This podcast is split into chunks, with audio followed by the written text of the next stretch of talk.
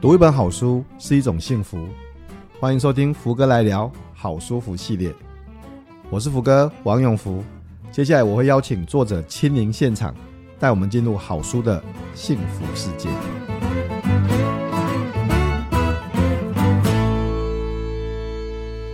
各位听众，大家好，欢迎收听福哥来聊好书福系列，我是主持人福哥王永福。我每个礼拜呢，都会邀请啊一个作者哈，然后跟大家分享一下他自己的这本新书哈。因为我觉得从作者的角度来看自己的书啊，应该会是很比较特别的观点呢。也许有些东西是我们在书上看不到的，那请作者自己来聊哈，从不同的方向来切入啊，包含他为什么写这本书啊，这些不同的感觉。我相信对我们在看这个书的时候，应该会有一些不同的收获吧哈。那也欢迎。大家持续的收听福哥来聊，我们有好书福啊，作者谈新书，或者是有永不放弃、永不服输的这个系列，谈一下成功者背后的失败经验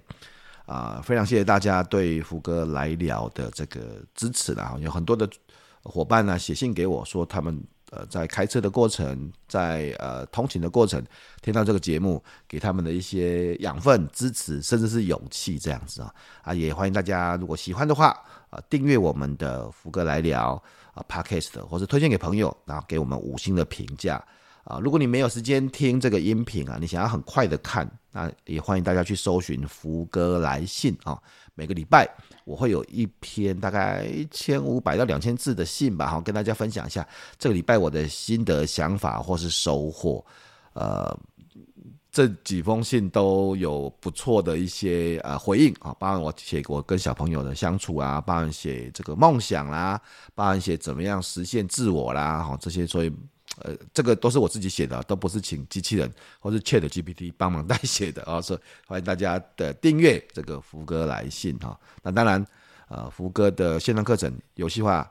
啊，不是线上课程是教学的技术线上课程啊，那在海课平台上市的。呃，大家也可以持续的保持关注，或者是我的新书《游戏化教学的技术》啊。最近啊，台湾讲很多帮我的新书啦、课程啊，像前阵子还跑去默默直播啊这样子啊。呃，有些伙伴会说：“哎、福哥，你会不会这个、这个、这个太销售我自己的作品，就是书啊，跟跟这个线上课程这样子啊？”啊，其实因为我背后有个观点啊，我觉得说，嗯，其实改改天可以录一集，就是我之前谈的呃专业，然后。那个呃，商业跟职业哈，我觉得我在教学或是在节目的部分是很专业，帮助了很多人。但是呢，在专业的东西都需要跟呃用商业的方法让更多人知道嘛。因为我觉得影响一个老师就可以影响更多学生，影响一个人的观念就可以影响他一辈子。所以我是很热情的，也很这个。呃，毫不手软的要跟大家分享我的专业了哈，那当然这就是我的志业嘛，所以呃，希望大家多多见谅，也谢也谢谢大家的支持哈。好，那回到我们今天的节目啊，我们接下来要谈的是这个一一本新书啊，这个新书的作者也是我的好朋友，甚至也是我之前的跑步教练哦，我上过这个他一堂课，我们曾经也在很多次的企业训练的现场哦，我们一起工作这样子哦，那他在我的课程担担任。我的课程助手这样子哦，这个这个很特别啦。反正我们有很多的缘分在实体在一起，然后后来我看到他出了这本新书哦，嘿，不错哎，蛮有意思的，就赶快这个拿过来看这样子。哦这本新书的书名叫《四十二点一九里公里的梦想追逐》，作者詹君志阿志哥，我们欢迎阿志哥，阿志哥，大家好，我是阿志。嘿嘿，阿志哥，阿志哥是个跑步教练嘛？哎，最近你还在教课吧？偶尔啊，偶尔。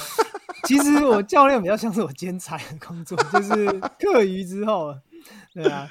那我本职还是有一些事啊，就比方说我是国际体育职工交流协会理事长，所以还做蛮多这个体育职工推广的一些事情，对、啊，嗯嗯嗯。然后也有帮，也自己有一间运动教室，那就是一些瑜伽、有氧推广运动这一块，所以是是，有时候在教学上没花那么多时间，可是倒是。这个推广运动这件事情还花蛮多时间。运动教室在哪边啊？在什么名字、啊？在新竹，在新竹市。哎，是叫什么名字啊？嗯，叫浪丝邦尼运动教室。哎，也开了十六年多了，十六、啊、年哦，十六年多。浪丝邦尼，哎，怎么写啊？不知道怎么写。海浪的浪啊，然后呢？斯文的斯。啊，然后呢？邦是城邦的邦，然后尼姑的尼。哦，浪士帮你运动教室哦，这个，所以大家如果之后有兴趣的话，可以去找一下浪士帮你运动教室。阿志哥已经开十六年的时间了，他也是这个呃运动自工交流协会的理事长哦哦。然后你去找一下最速体育自工哦，上面有 有阿志哥的报道，就一简单讲的是他是跑最快的体育自工这样子。之前连续哎，阿志哥你参加过五届奥运的吧？呃，夏季算四届啊，连冬季的话是五届。我是从二零零四年雅典奥运开始去的，对，而且去现场嘛，对不对？都是去现场，对，我都有去现场。然后其实我每次都有报名当志工啦，可是就是两次被录取，两次失败，所以去当志工也不是说你要去人家就让你去。哎是哦，是哦，对啊。然后阿志哥还有另外一个身份，就是运动吉祥物达人，包括像那个奥运啊，或者运动吉祥物，像之前的那个，哦，好像是哪个协会要展出的时候，还要找你去借东西啊。哎，那之前体育署他办那个运动博览会的时候，其实他们奥其实奥会的这个这一块的收藏品还没有完整，他们欠了几只，就跟我商量，借他们去展，对啊，这样就就知道多厉害了。说你看，兼具不同的身份，又是跑步教练，然后又自己又开了一个运动教室，然后让师帮你，然后呢？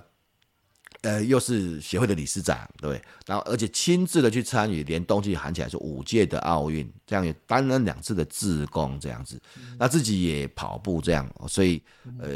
现在又出了这本书，四十二点一九五公里的梦想追逐，哈啊、呃，所以我我想要先问一句话好了啦，就是因为很多人对马拉松，像当然我是我们自己本身在比铁的嘛，我算是相对熟悉，然后呃，有些人可能。只是知道而已，但我一直听到马拉松界有一句话，他说：“如果你想跑，那你可以去跑个一英里；但假如你想体验一个不一样的人生，那你就去跑一场马拉松吧。”真的吗？这个马拉松有这么神奇吗？这个其实，其实这段话是从那个一九五二年的，就是那个奥运马拉松冠军，就是 Zatobek，他是个捷克人，那个说出来的。嗯、那因为。他这个人，他比较特别的身份就是他在该届的奥运会拿下三面金牌，哦、而且三面金牌就是五千、一万跟马拉松。那这个基本上到目前是空前绝后了，就是只有目前拿过三面金牌有其他人，比方说那个菲利普斯，他那个游泳的那个拿很多金牌的有很多这样。对，对，对，可是在马在那个田径的长距离项目，同一届拿三面金牌，目前还是只有他一位。那这句话就由他讲出来。那基本上，其实有去跑过马拉松，你知道马拉松的公里数是四十二点一九五公里嘛？对。那基本上它就是一个超负荷的一个一个一个一个活动，一一个一个行为这部分的。所以基本上就是说，就像说我们现在常常说，你要把自己放在一个就离开你的舒适圈这部分这个概念吧。所以就是说，哎，你如果想跑步，但你去跑个一个英里，那个大家一点六公里，大家应该随时都做得到。甚至不用换衣服，直接去跑都可以。嗯、可是你要去完成一个四十二点一九五公里的马拉松，哇，这个就中间可能就会发生很多事情，就包含说你你是要把它从头到尾用跑的跑完吗？还是说你会跑到一半跑不动了，开始用走的？对，那那中间就会有很多过程跟这些状况。那那其实在这个过程中，你就会发现，你可能人生因为你去报名了这一场马拉松，他开始做了一些调整跟改变。对，那我觉得很特别，就在说马拉松它就是这样子的一个运动，而且它特别就在说，你你想想看，其实有很少有运动哦，你是可以精英选手跟一般民众一起同场竞技，嗯嗯，就是我们是同时站在一个场，比方说你打篮球好，你有可能跟 NBA 选手一起打吗？没机会吧，没机会，你那个水准差太多了。那你练跆拳道好了，那你跟奥运选手一起打，那个不要命嘛，这部分啊。可是像马拉松啊这种，像说甚至三铁那个铁人三项运动也是，就是说，你看我们跟这个精英选手可能差了五分钟出发，超过一小时以上的这个这个水准，超、欸、可是我们却在，对，我们却在同一个起跑点，站在同一个起跑点上，然后一起出发，然后一起去完成这件事情。那其实，在这个过程中，你就会发现，哎、嗯欸，其实有时候我们的人生真的就因为这样子的一场比赛也改变了。嗯，那我觉得这个马拉松它神奇的地方就在这里，你没有去跑过，你永远没办法想象，哎、欸，你没办法预测说它会不会改变你的人生。那我确实也因为马拉松这件事情改变了我的人生啊。真的哦，好，这个待会我们可以聊一下。呃，不过因为。到现在为止，我都还没有参加过全马了。半马倒是跑了、嗯、跑了很多场嘛，因为我铁人三项啊啊，虽然整个以如果以整个竞赛时间来讲，是这样铁人像以及铁人呃一一三的话。花的时间六个多小时，还比马拉松还更久这样子的，还更长时间。如果整，当然当然也是因为我们比较慢，所以才会花更久。啊，但是但是我的意思是，这种长距离比赛对呃生活经验，甚至对生命造成的影响，我是还是有一点点的感受这样子的。不过这个待会我们可以来谈一下。所以啊，这个啊你自己跑步就跑步，为什么会写到想到写这本书呢？这本书的一开始的契机是怎么样子的？其实说真的，写这本书真的是个意外啊。那有时候必须要感谢，就是我回归到那个根本，其实必须要感谢 COVID-19，就是疫情的发生。天哪！那这个当然不是，其实说真的，这件事是真的是这样发生。就是我就说我之前去过奥运去了四次嘛，对，就从雅典、北京、伦敦、里约，所以本来二零二零年的时候，我人应该出现在东京的，应该出现在东京。嗯、对，就没想到二零一九年遇到 COVID-19 嘛，然后就。东京奥运就去不了，嗯、那去不了的情况下，当然第一个是他延到延期延了一年嘛。那延了一年之后，我本来也要去担任他的志工，我有申请到志工，本来要过去的。结果可是隔了一年之后，他因为疫情关系，他后来的决策是就是呃不开放观众嘛，那也不发签证给外国。你除了选手、教练、工作人员之外，他大概他不发签证给你，所以变成说我想要去担任志工也也去不了。是，那这样的情况下，我就被关在台湾，只被迫只能在荧幕上面去看奥运的转播这件事情。OK，那对，那在那在这过程中，当然本来我就有写游记的习惯了，所以我本来的写作的的计划是要写去东京奥运的时候这些在那边发生的、oh. 看到的所见所闻这些事情，结果突然间被关在台湾没办法写，那就后来就想说啊，那要不然来写一些，因为我自己对马拉松蛮有兴趣的，所以我就在。东京奥运马拉松之前，我就写了一篇赛报啊，就是预诶预测说这一这一这一届有哪些选手要比赛啊，谁可能要被看好啊，我就大概就写了这样子一篇文章，这样子就就传了，就在网络上跟大家分享的，诶就反没想到说诶反应还不错。那后来我想说，诶那那样有机会的话，我就来写一些这个奥运相关的一些文章好。可是那个时期我就说，就是。因为你知道，大家奥运那个期间，你会发现有非常多的那种部落客或者是一些网红，他们就很会写，写很快。一日奥运达人，一日一日对，对对，他们是这种达人，很快写很快，然后说真的写的也不错，然后又图文并茂，然后我就发现糟糕，我根本写不过他们，然后也写，然后也写的没他们快，然后要写的话，人家可能当天早上比赛，中午文章就出来了，我可能至少要花两三天才有办法写这些东西。是，所以我想说，既然胜不过人家，写不过人家，那我就开始就逆向思考，就想说，哎、欸，哎、欸，一九六四年也办过东京奥运嘛，嗯，因为东呃二零二零年的东京奥运是东京第二次办嘛，所以我就突然一个灵感，就是说，哎，一九六四年办过东京奥运，那我是不是也来研究一下当时东京奥运的马拉松是怎么在进行的？嗯，所以我就去找了自己家里的几本那个当时以前去日本玩的时候买的那个二手的那个。那个奥运一九六四年的奥运的那个古就是古籍这个古古书，我就把它找出来，而且哎，就真的给我找到一篇马拉松的报道，然后我就用很破日文去把它翻译，然后就把它写出来，然后就去网络上找了一些资料，所以我就写了一篇一九六四年的东京奥运马拉松的这个故事，然后也是分享给大家。结果没想到，哎，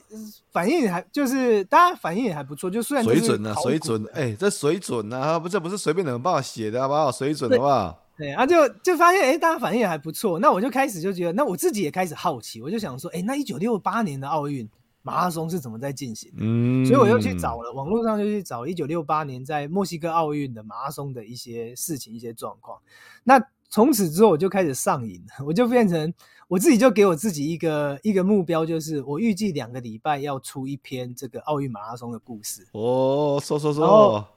对，所以我就开始从一九六八年写到一九七二年，然后一九七六年，然后这样一路写。那写到后来写到一九八零年左右的时候，我就觉得说，哎，那到底奥运马拉松是什么时候开始？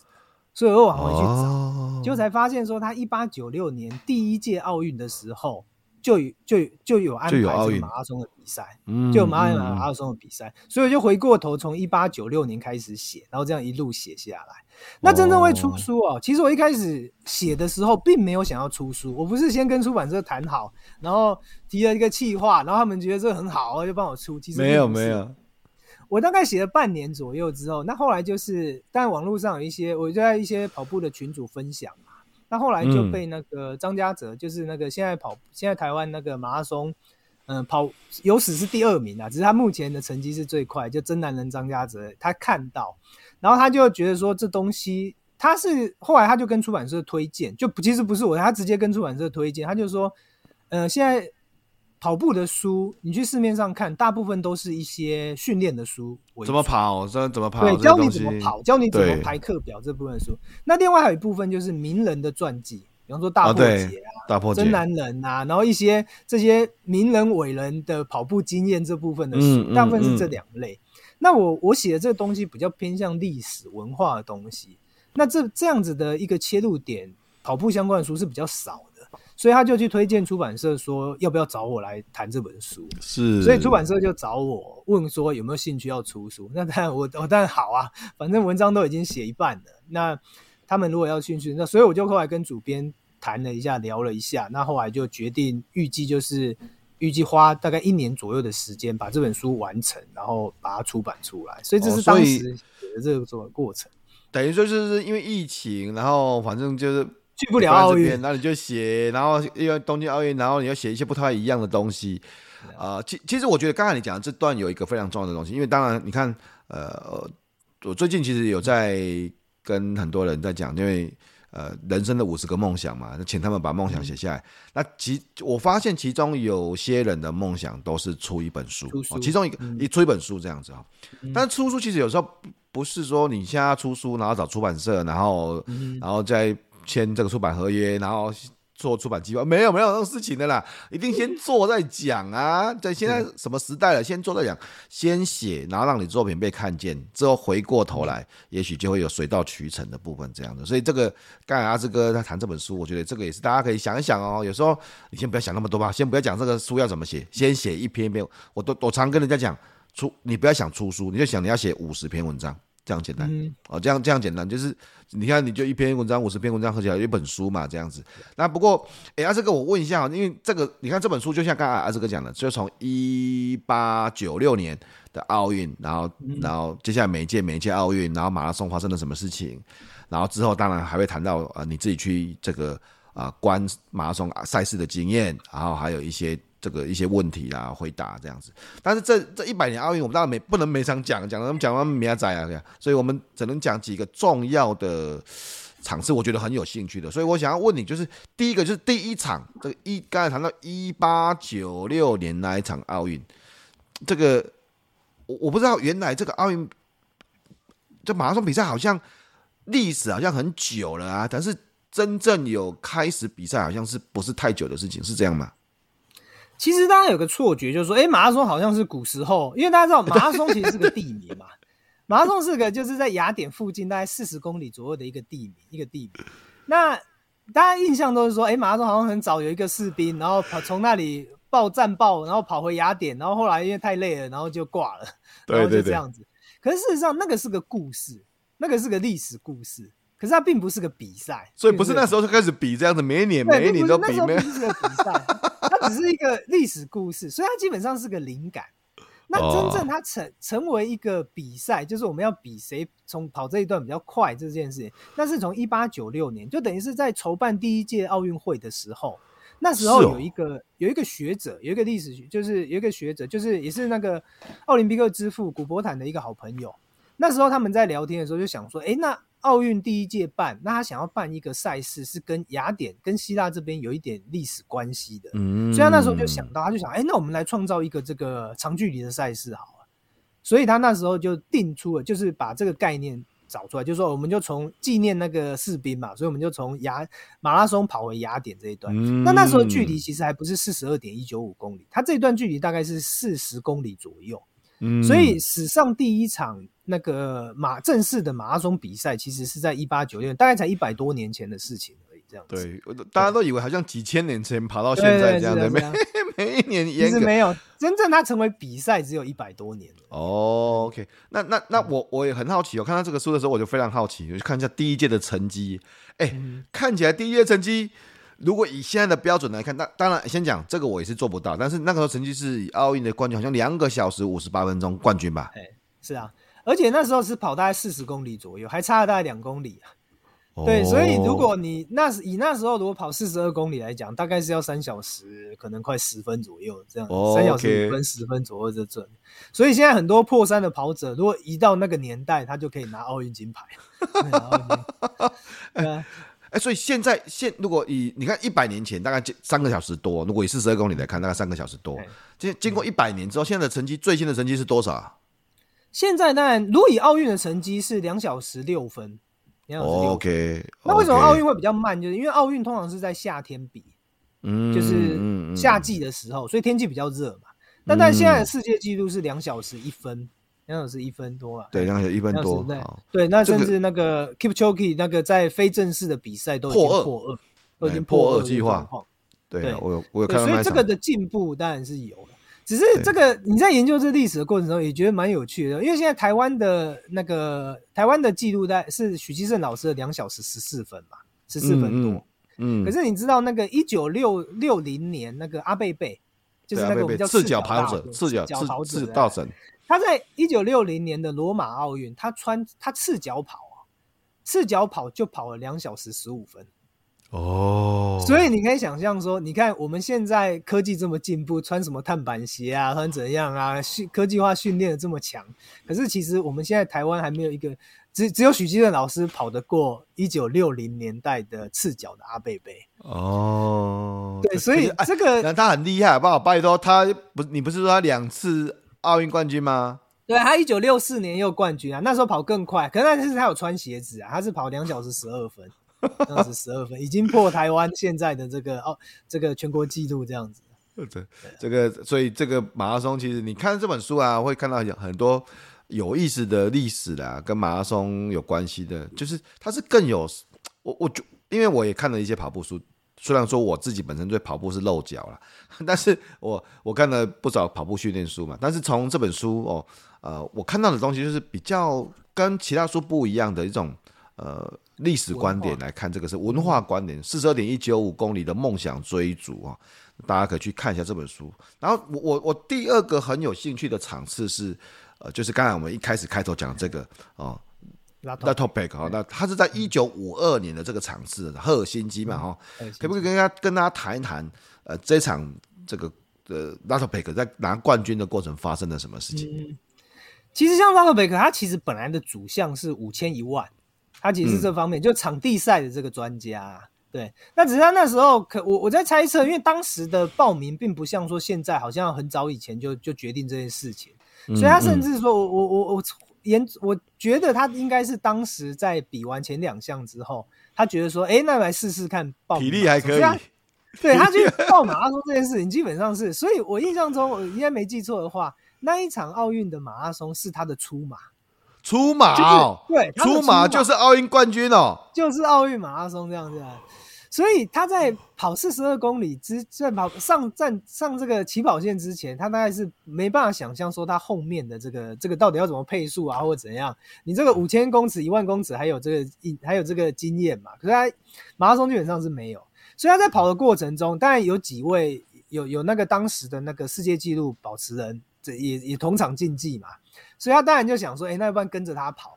就就也许跟得到的话，他最后速度赢他就可以把他开掉就好这部分。所以他在跑的过程中，其实就有点跟着这个这个选手在跑。可是他在跑的过程中就，就就有时候也会对感觉说，哎、欸，那这是不是配速太快？我讲，所以他们在过程中有一点 这个闲聊。那当然，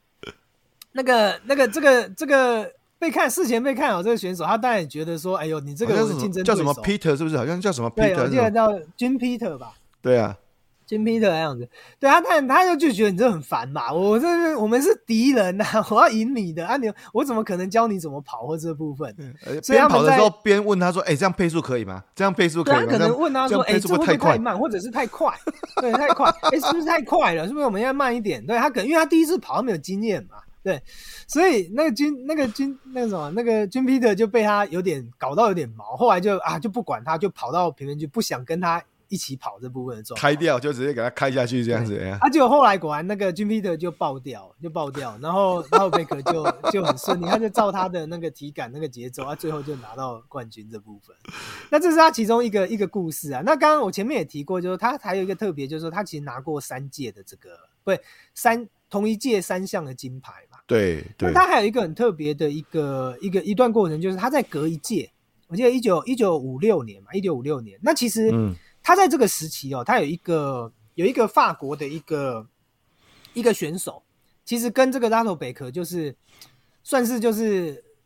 每次拉托贝克都赢他一名啊，就拉托贝克拿金牌，然后另外那个选手就拿银牌，余量之争啊，既生瑜和生亮，就就是就是这种，就像说你们想象就是那个什么那个费德罗跟纳达尔这样子，两个就是反正一直。一直就是这样在竞争，这样。那后来是一九五五六年那时候吧，就是拉托贝克他其实在赛前的时候状况不好，嗯，他其实本来也是想要来卫冕这个马拉松的金牌，可他状况不好，听说那时候他就好像有疝气的问题，有开刀，然后恢复嘛，所以训练就比较不好。然后后来就是那个他的这个竞争对手，我有点忘记他的名字，因为外国名字有时候太多不太好记。他后来就拿了那一届的金牌，可是他就在终点的时候，他就等拉托贝克回来。拉托贝克那一届也跑得不差，大概第五还第六名这样子，第五名回来的样子。是，然后他在终点的时候就，就就他的这个好朋友，就是每次都输他的这个，终于拿到了金牌之后，对，他就在终点也也跟他这样很恭喜他，并没有觉得说好像被他干掉，觉得怎么样这部分。所以其实我我们在看这些历史故事的时候，有时候在这过程中，你就会发现，因为我们可能你，我觉得我们在赛场上常常会去。想赢谁赢谁赢谁这件事情，可是马拉松这件事情，你后来你跑到后面，你后来会发现说，其实他最后还是很多时候是要跟自己对话。对啊，跟自己。如果在这个比赛过程中，你一直是想要赢某一位谁怎样的话，其实你那一场可能就会跑不好。嗯，对。嗯嗯、那那那其实我们为什么我后来会很着迷在去去挖这个？其实我写这些故事，其实花了非常多的时间要去找资料，而且其实他没什么。他没什么中文资料，所以我有时候写一篇，大概都要花到十个小时以上的时间去去整理、消化，然后才写得出这些东西。可是为什么着迷？就是说，你在这过程中，你会去看到很多这种这种可能，有时候你讲难点说，好像稗官野史一些一些小故事。可是这些故事回过头来，你就会发现说，其实马拉松就是这样子的一个特别运动。你不像说一百公尺，啪一下十秒就过去了，你会想什么？根本没时间想什么。可是马拉松在这两个多小时的这过程中，三个小时的过程中，其实你一定会有很多跟自己对话、跟自己内心这种对话的一些场合、一些状况。那我觉得，在你如果在那个过程中，你如果掌握的好的话，我我觉得那个在完成之后，它那个回甘呐、啊，那个效益是会持续的。对，那个刚刚阿志哥说两个多小时啊，那是职业选手，三个多小时。那个是专业选手，我们都是四个小时啊、哦，我们都四个小时享受的更久，直接直接爆炸。时间可以去讲。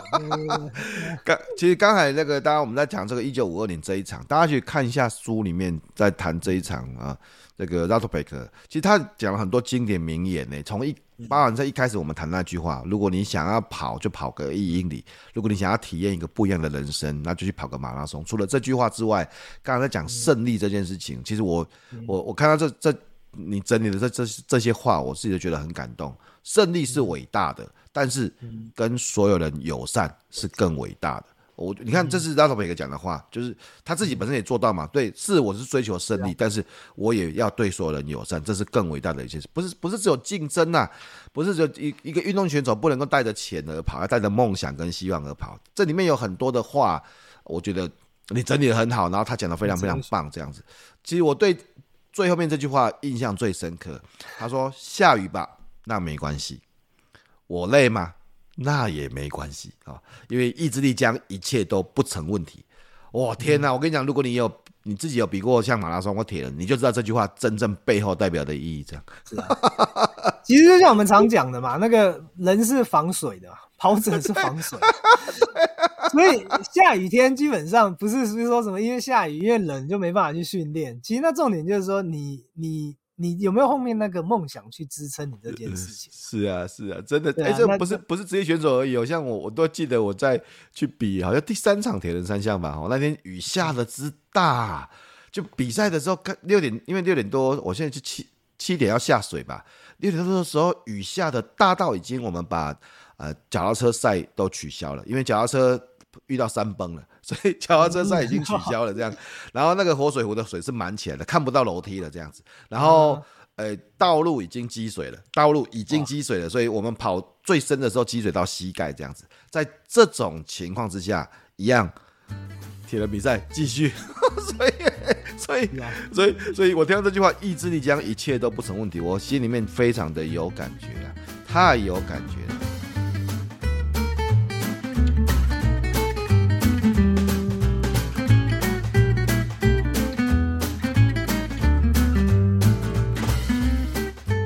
阿志哥，那个我们谈了两场比赛，一个是第一届的那个呃一一一八九六的哈，然后我们谈了一九五二的，我们直接推到最后一场，就是最近的这一场。哎，最近这一场东京奥运，可不可以告诉我们发生了什么事情？这个最近有个跑步之神出现了，这样。嗯，其实像大家，因为 Keep Shoki 毕竟就生在我们这个时代嘛，所以我们也蛮幸运，就是说我们遇到了其中一个，就是这个历史上其中一个跑步之神。对，那因为其实，在奥运这个百年历史上哦，其实只有三位选手曾经连霸过啊。第一个就是我们刚刚聊到的那个赤脚的阿贝贝，他是在一九六零到一九六四两届连霸。那还有一位大家可能比较不熟悉的，就是有一个东德选手，他是在一九七六，他叫做 Sierpinski，他一九七六到一九八零。那为什么他比较不被重视呢？就基本上因为第一个东德后来有很多禁药的一些问题。所以人家有怀疑说他当时是不是有吃禁药？那第二个，一九七六年、八零年那个年代是奥运被很多国家抵制的时候，嗯，就是就像说一九八零年那个美国啊这些民主国家都不去比嘛，都大概共产国家在比。那一九七六年也有一些非洲国家它是抵制去比赛，所以大家就觉得这两届那个。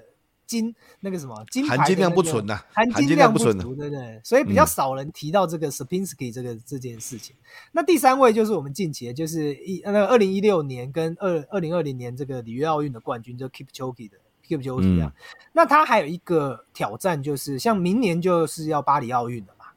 那基本上 Kipchoge 已经已经在准备这场赛事，所以如果明年 Kipchoge 又拿到奥运金牌的话，他会是史上第一位，就是连三。连三届三连霸的这个这个选手这部分，嗯嗯，那那你去观察 Kipchoge 这个过程就，就你就会发现哦，其实 Kipchoge 早期他在二零零四年、二零零八年，其实他比的是短距，就是五千公尺啊。他其实那时候是五千公尺的选手，五千一万公尺的选手这部分，他其实那时候还并不是比马拉松。那后来就是二零一二年的时候，他其实选国家代表队也没选上。那可是因为这件事情，他可能后来就慢慢开始转去比马拉松这件事情。那他这几年的成绩非常的稳定哦，就是其实有，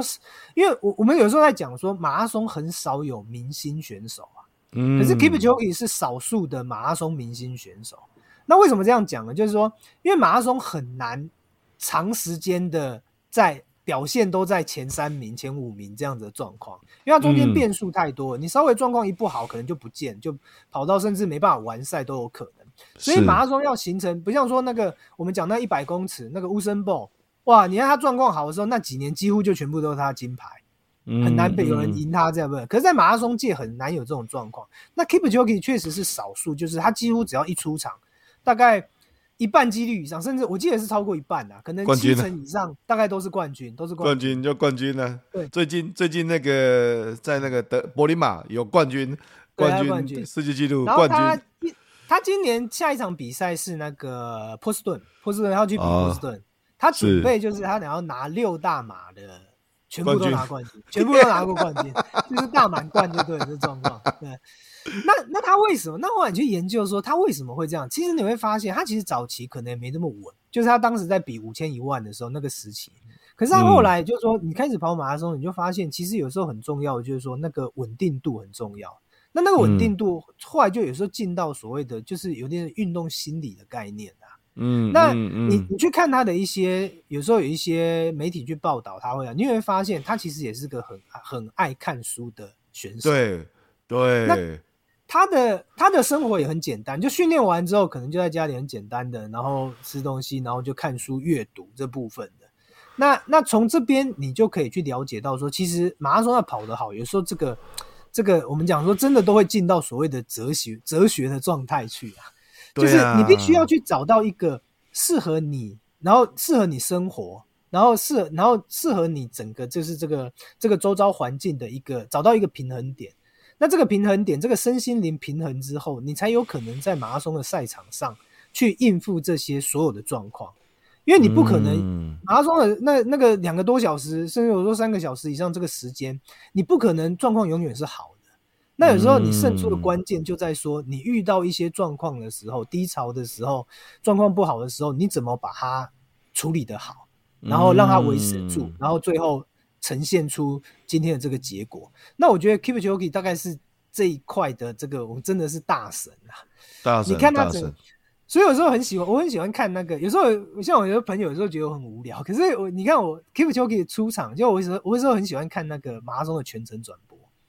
嗯。那有些人觉得你怎么会坐在书桌，就是坐在电脑前面？看两个多小时，可是其实我就很享受在那个镜头对着这个选手，然后你看他全程的那个那个心情、那个起伏。你我们也都知道，马拉松三十公里、三十五左右很容易撞墙嘛。其实还是痛苦的，对不对？其实对，你会发现选手也会痛苦的，对不对？他也有这些状况啊。可是他在遇到这些状况的时候，他怎么处理这些事情？怎么这些状况、嗯？那我觉得这个就是，嗯、其实我觉得是看蛮有乐趣的，蛮我觉得一个旁观者来讲是。蛮值得我们去观察跟看的一些地方的部分。嗯，对，其实大家真的有，不管你现在有没有运动啊，其实就像我们不见得每个人是 NBA 选手，但是你也可以去看 NBA 的球赛，你也去看马拉松，他去看他的门道，去看到，你就知道。我现在告告诉你就，其实马拉松在跑步的过程里面。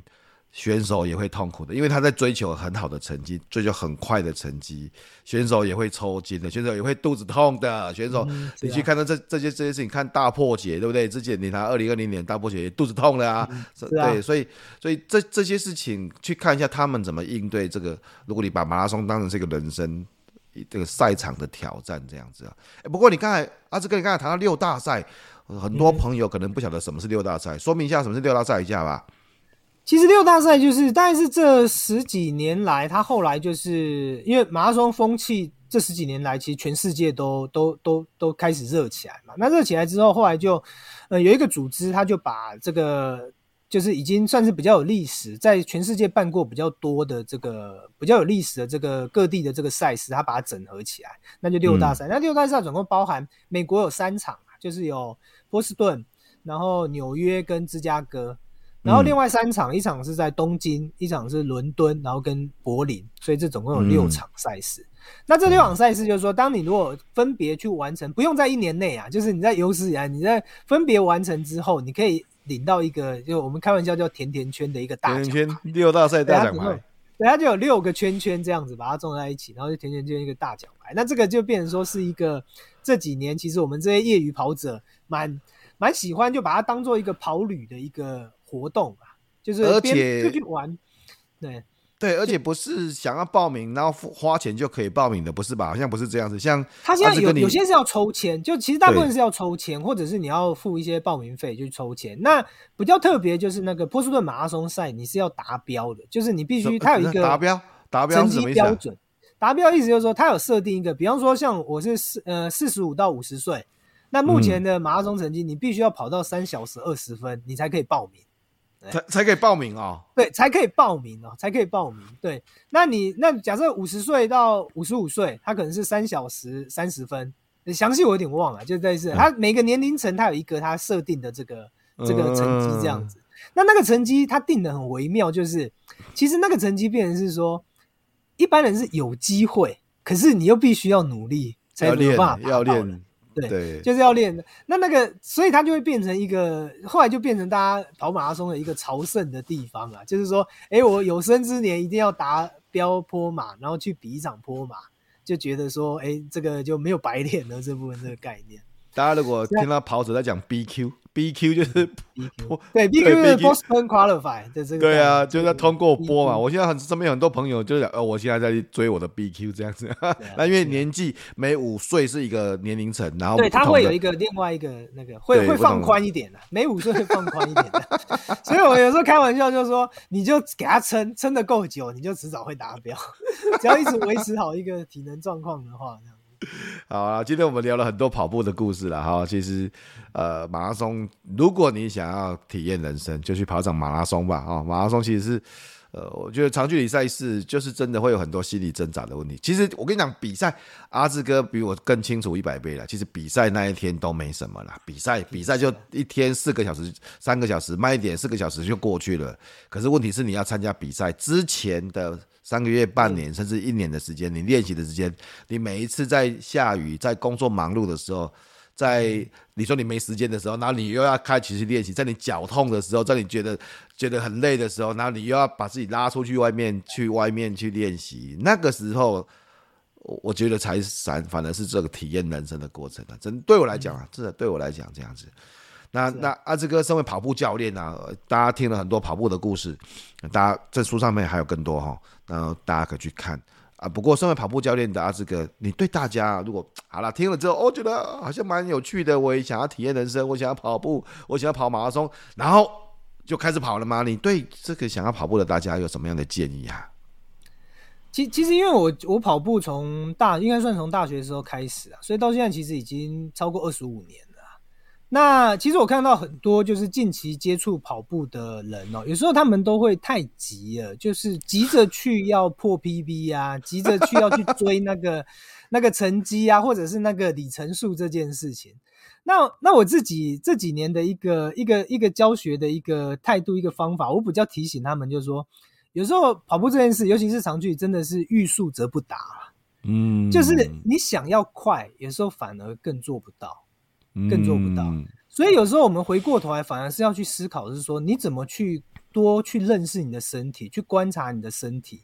然后在这过程中，有时候我们我就说，马拉松的成绩不是去追出来的，而是省出来的。嗯嗯嗯、那什么叫省出来？就是说我其实应该是去观察，我怎么把自己的这个姿势多余的姿势去把它卡掉，我不要有一些多余没效率的姿势。想办法去把它调整掉，然后我怎么让自己更有经济、更有效率的去前进？那这些过程其实有一个很重要的关键，就是说你必须要先去整理你的身体啊。你如果没有把你的身体，我们叫优化，就是把你的自己身体的这个，不管是它关节的位置啊、活动度啊，然后肌力的一些基本的肌力这些东西，你没有整理好的情况下，贸然的一直去跑，一直去加强，甚至说我们讲说哦，就靠意志力去。去支撑他，那其实他后来会，你会被惩罚啦。什么叫惩罚？就是开始你会受伤，嗯、那这个受伤可能包含身心的受伤，嗯、可能你心里也会，就你就你在从事这件事情，你就比较难去长久的走下去。那我觉得大家可以把跑步运动这件事情，把它当做是一辈子的事，而不是说只是现在跟着热潮，好像。挑战了什么，然后达成了什么，然后到了之后我就收山了，就不再做这件事。对，那我觉得说其实可以让它更长长久久。那这个前提就是说，观不断的跟自己去对话，然后去观察，嗯、不要忽视身体已经早就给你的一些 hint、一些一些提示啊。那我觉得这样子，可能你能够更营救也去享受这件事情，这样子。是啊，所以我们最终在追求的都是无痛完赛。这我们的无无痛完赛，这个比的久比较重要啦，不是比一场 PB。我又不是选手，我也不是跟任何人比赛，再怎么快都还有人比我们更快了。但我其实都跟朋友讲说，像我们自己比铁人，就第一个就是无痛完赛了，第二个是完赛，也就是胜利了。真的，就对我们来讲，就是对自己的一个挑战嘛。然后，哎，阿志哥，你现在已经晋升为作者了啊、哦！来，作者。作者，我每次都会问作者，作者这个会推荐一些书哦。如果让你推荐三本书给大家，你会推荐哪三本书给大家阅读啊？我第一本就是刚刚有跟佛，就是那个不讨厌的勇气嘛，被讨厌的勇气，被讨厌的勇气，对对。那因为这本书其实当时，因为它当然也是偏向比较心理，阿德勒他他的一些一些一些想法。这那我觉得我看了这本书之后，我觉得因为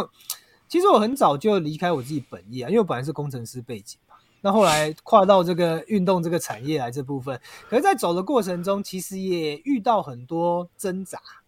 到底要回工程界或怎样？其实，在这过程中，现在是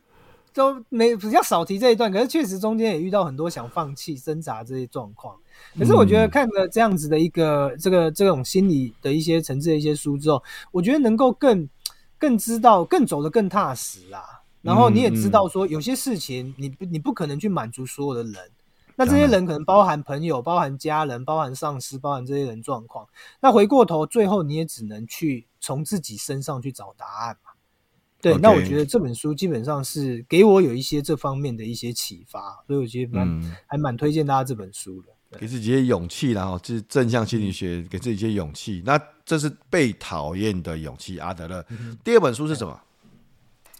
第二本，因为我自己跑步嘛，那其实我我对跑步能够持续这么久，我觉得一个很关键，就是说我遇到的这本就是跑步该怎么跑，知识跑法，这个罗曼莫夫博士写的这本书。当然，这本书它的理论当然有很多一些不同意见的人可能对他有一些感冒或者部分，可是我觉得，因为我跟博士也见过好几次面，他之前有来台湾有讲座，对不对？其实我我很佩服他的是。他把这整件事情做了一个很完整、很有系统的一个呈现，嗯，那那这个呈现其实是我我非常佩服的，就是说，你你能够把跑步这件事情看起来好像很简单，好像没什么，大家不是穿着鞋就会跑的一件事情，他能够从他的那个力学，然后从他的心理，从这些各方面的方法去去整理出一套系统，然后来来这样传达这件事情。我其实对他这样子的一个。这个这个什么对对跑步这个热爱这个这个态度，我我是非常非常认同，非常然。所以其实这本书我看了非常多次哦，那也不断的去从中去看里面的一些理念。那甚至说，他其实里面也提到非常多老子，就是中国文化早期一些这种哲学家的一些在跑他的一些想法，在跑步上的一个对应。那我觉得这这是很吸引我的一本书这部分。那我能够后来走上跑步教练的。的路也是因为这本书的起头，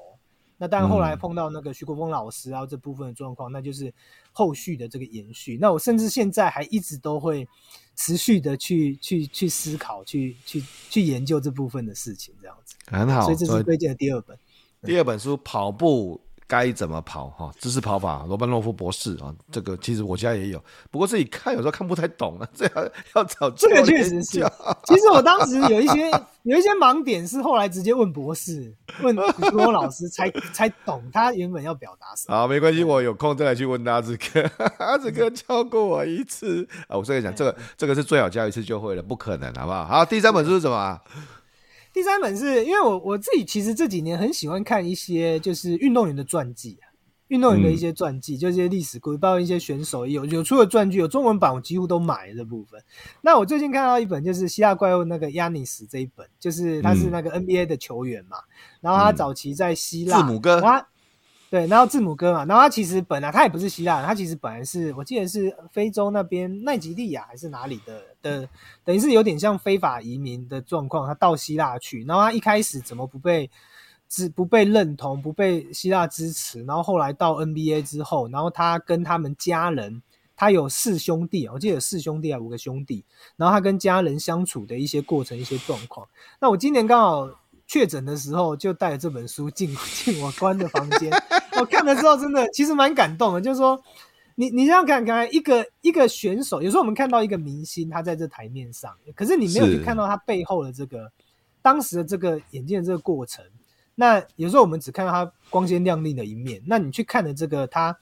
这个状况之后，有时候你会觉得说，哎，有时候有些人成功真的有他的道理在。嗯，那我觉得这也是给我们自己在。人生的这个这个过程中，不管是写书啊，还是经营各方面的事情的时候，我我觉得会多了很多动力。就是说你，你怎么在这种高低起伏的状况下，那你有时候看到这些案例之后，你就觉得我们我们真的还是蛮幸运的这部分。好，可以看一下这个第三本书《希腊怪物亚尼斯》啊，永不放弃的 MVP。这三本书哦，我再重复一遍，让大家可以记得。我觉得。每个作者推荐的书都有他自己深刻的体验的哈。第一本书是被讨厌的勇气，阿德勒；第二本书是跑步该怎么跑哈，知识跑法，这罗曼诺夫博士哈，这把跑步变成是一个专业一个科学这样子。第三本书是希腊怪物亚尼斯永不放弃的 MVP 哦，这三本书大家都可以去看看，我相信会有一些不同的启发啦。那当然了，今天非常谢谢呃阿志哥来参加我们的这个节目哈。那大家如果对于阿志哥哦呃有兴趣，除了去看这本书哦，这本书。四十二点一九五公里的梦想追逐哦，詹君志。除了看这本书之外呢，也可以去搜寻一下这个 FB 哦，詹阿志的跑步教室哦。这个至少在上面可以找得到阿志哥。阿志哥平常很忙，留言我都会看，留言都会看哦。他这这阿志哥平常很忙。如果在新组的朋友也可以去搜寻哦，浪是帮你运动教育哦。这个他们有个这个。教室嘛，一个运动教室这样子。教室嘿是，嘿对，所以大家都可以在新竹或是在网络线上找到阿志哥，问他跟跑步有关系的，或是跟书有关系的一些事情啊。那也非常谢谢大家可以持续关注福哥来聊，永不服输，好舒服的系列啊。订阅福哥来信啊，这是免费的，每个礼拜一封信啊，或是从福哥的部落格上面有很多的文章啊。最近哎，最近我反正比较忙，我写了很多文章，但是没有时间放在部落格上面。啊，不然你也可以去看一下福哥的新书啦，教游戏化教学的技术，或者在海科教育的教学技术线上课程哈。啊、呃，今天很开心的利用这个时间跟大家聊聊跑步。那我改天还是要问一下阿志哥怎么把跑步跑好了啊？那阿志哥最后没有没有有没有什么话是想跟大家说的？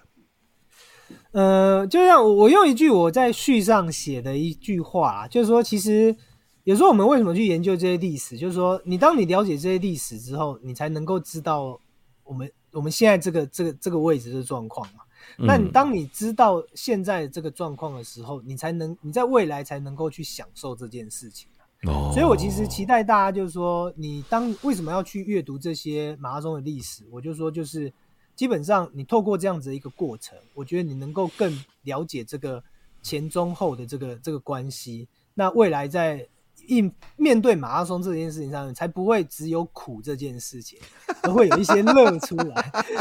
有一些你会觉得乐乐趣会出来这件事。那我觉得这是跟大家分享。好，我会继续看一下哦。现在跑步都觉得哦，这个真的很辛苦了，但是辛苦还是要练呐、啊，对不对啊？但你说哎，干嘛那么辛苦啊？干嘛不在家里面自己睡大头觉就好？我是觉得，哎、欸，我自己的经验啊，就是每次我如果训练完，甚至比赛完，比比赛完就不用讲了。训练训练完之后，我都会觉得我又做对了什么事情，蛮有成就感的。是，就是我。是我克服了自己的某些部分的软弱，然后我自己用我的意志力再次展现了一些强度，这样子，我自己也蛮开心的，蛮开心的。然后我相信阿志哥这本书啊，四十二点一九五公里的梦想追逐，一定会给大家一些不同的收获。今天非常谢谢阿志哥詹君志呃接受我们 Podcast 的采访，那么呃未来节目继续见面哦。OK，拜拜。好，谢谢大家，谢谢福哥。